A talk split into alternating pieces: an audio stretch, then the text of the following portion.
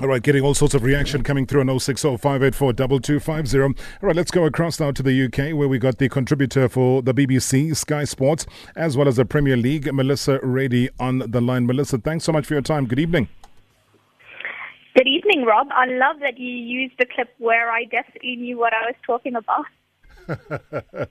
Doesn't happen very often you, you, know exactly what you're talking about. Otherwise, all of these networks, like the BBC, like Sky Sports, like the Premier League, would not want anything to do with you. But the fact that you're an integral part of them, Melissa says, and speaks volumes.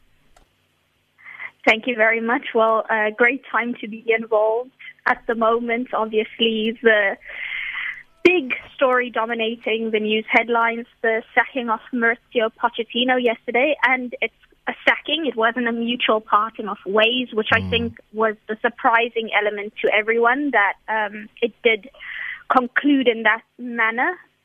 And then following it up at half past six this morning UK time, not even waiting for, for the football world to wake up really, with the appointment of Jose Mourinho, which is a shock for a lot of people that deal with Tottenham, that know Daniel uh, Levy quite well and it's going to be really interesting to see how this all plays out. Is it strange because they believe that uh, a Daniel Levy is not one person who believes in going out to buy big name players, and big name players is what Jose Mourinho uh, always looks forward to. But then we were confused by a statement to talk about using players from the academy. Yeah, it's quite a weird relationship. I know Mourinho was very desperate to get back into football, back into elite football. And when he's been a Sky Sports analyst, he's made that quite clear.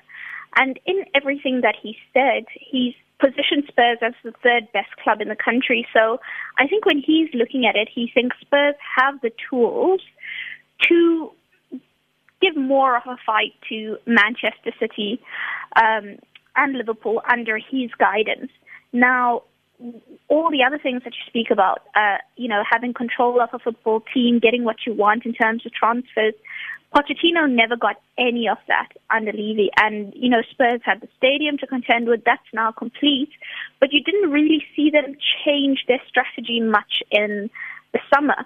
One of the interesting points about Spurs is they've got quite an aging squad now, and they've got a lot of players who actually don't want to be there anymore and have tried for a few seasons to leave.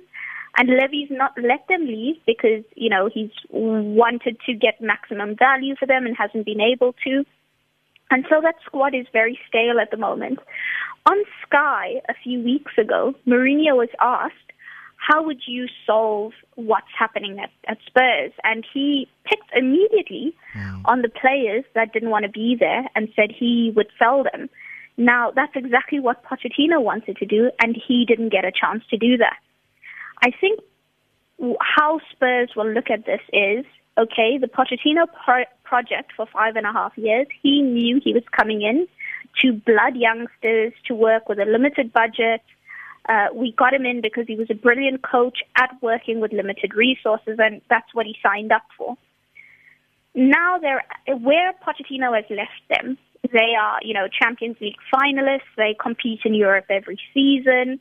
Uh, they're there and thereabouts for for the title. Certainly, you know, in the upper echelons of the table.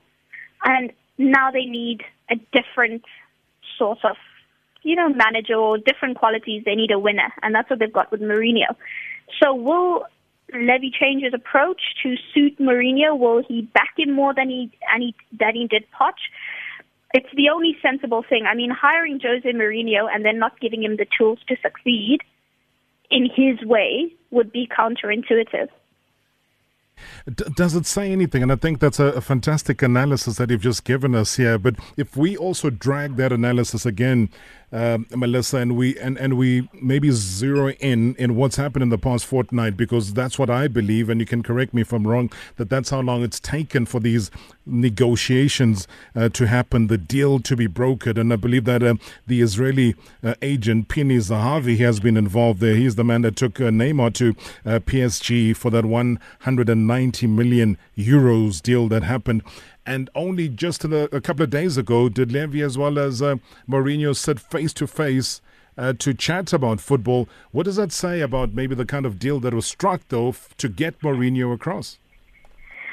It's I know a lot of people don't like it. They don't like managers in their current positions to be undermined and for clubs to go and meet secretly with other managers and stuff, but it happens all the time.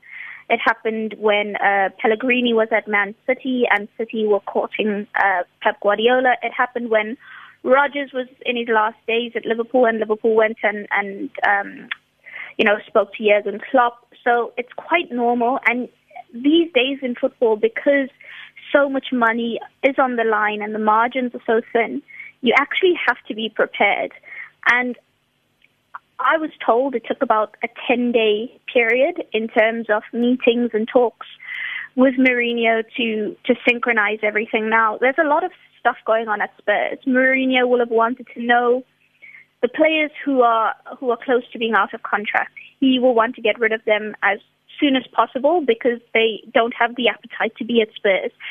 Anyone who has voiced sort of disdain, people like Danny Rose at the wage structure and all that stuff, he will know again that he can't have those kind of people at the club. Mourinho needs people to buy into his way of working completely. People who want to run through brick walls and stuff for him. His most successful periods have come with a dressing room like that.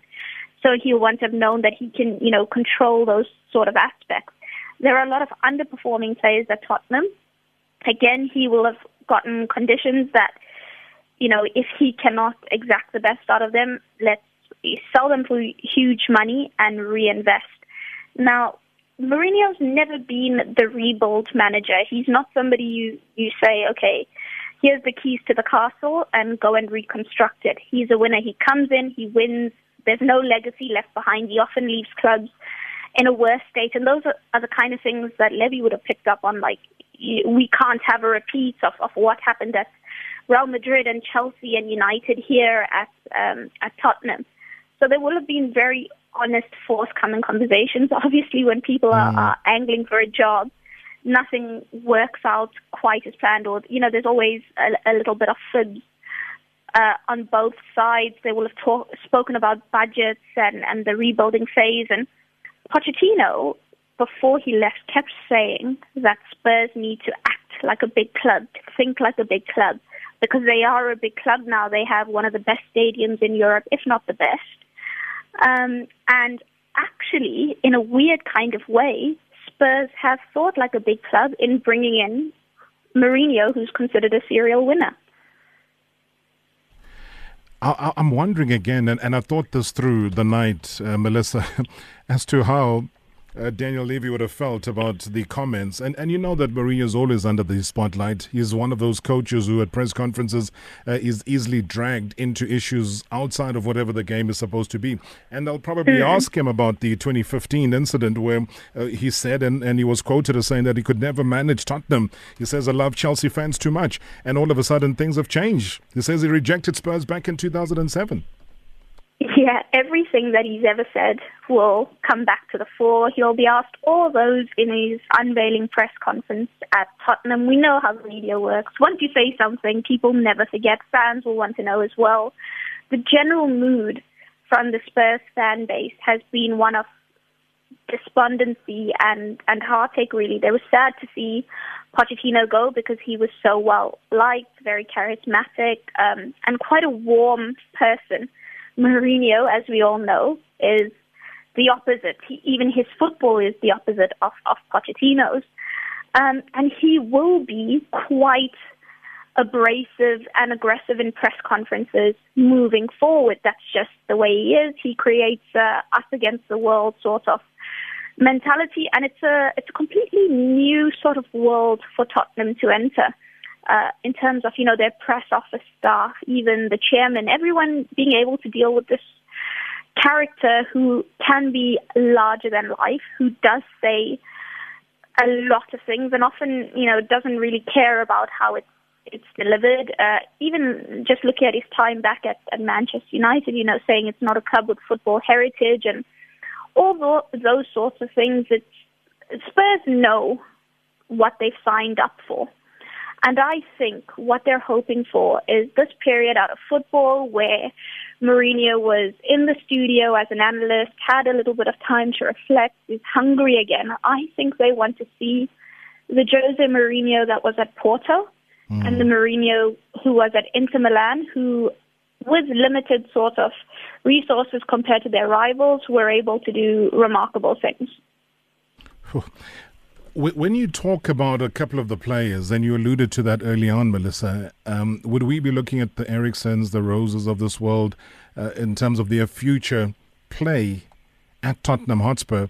And how does he, maybe if he doesn't want them to be part of the squad, maybe if he's one of the players that he would have listed in that analysis at Sky Sport, would he effect that change when? Does it give them a fair chance to cement their place, show their worth, or does he almost isolate them immediately. Which of the two? I know I'm asking you to speculate a little bit here, but if you were reading it Jose Mourinho way and approach and style, which one would surface here?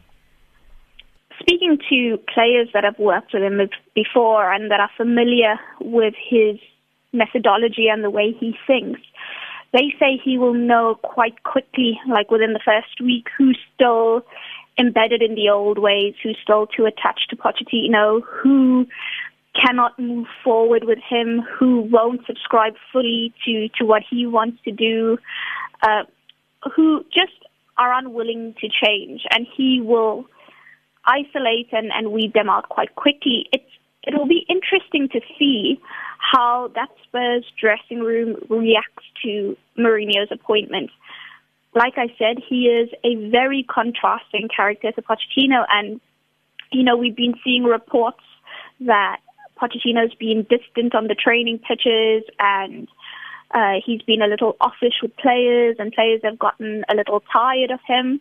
But if you look at Dele Alli's tribute and Harry Kane's tribute, and if you look at what players have generally said about him, even previous players that he worked with at Southampton and stuff, he is loved he is cherished. And I know he still has WhatsApp groups with the guys he worked with at Southampton and players from Espanyol who still keep in touch with him often. And I'm sure that will be the case at Tottenham because he's more than a manager. He's a very personable, warm uh, uh, character.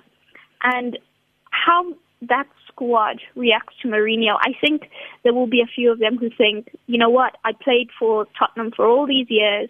I've played beautiful football, high pressing. We were liked, but we never won anything. And here's a guy that wins stuff. I'm going to do whatever he says because I want a trophy. There will be some people that think, actually, all these morals and values and, and this approach that we've worked towards and we've developed, we're now eradicating it and I don't want to be here anymore.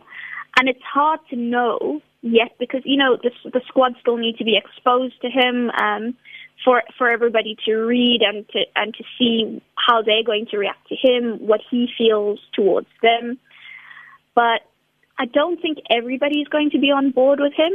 But I can see, definitely, definitely see that there will be players who think, I'm desperate for a trophy. It's time now. And he is the man who's proven he can deliver it. And I will fully subscribe to what he wants from me. Oh, I mean, I don't know. I've been I've been looking at that and, and the way you describe it, and what we've seen again, Melissa, from from Chelsea, where internally the players just decide, you know, we, are not going to have it his way. Uh, we were not happy with how you know our team doctor was handled by Mourinho, and that was very early on in the season. Mm. And after that, it was just a, a downward spiral uh, overall because now the players, the change room was difficult to manage. Yes, Spurs have got everything to win. They are not in the best of positions. Mourinho, I think, also in one of the analysis that he, he had mentioned the top three, but then he put Spurs in, regardless of their position, then as being a top four team. So mm, I, I, don't know yeah. if he was already alluding to the fact that he'll come through and he'll resurrect them back into a top four place.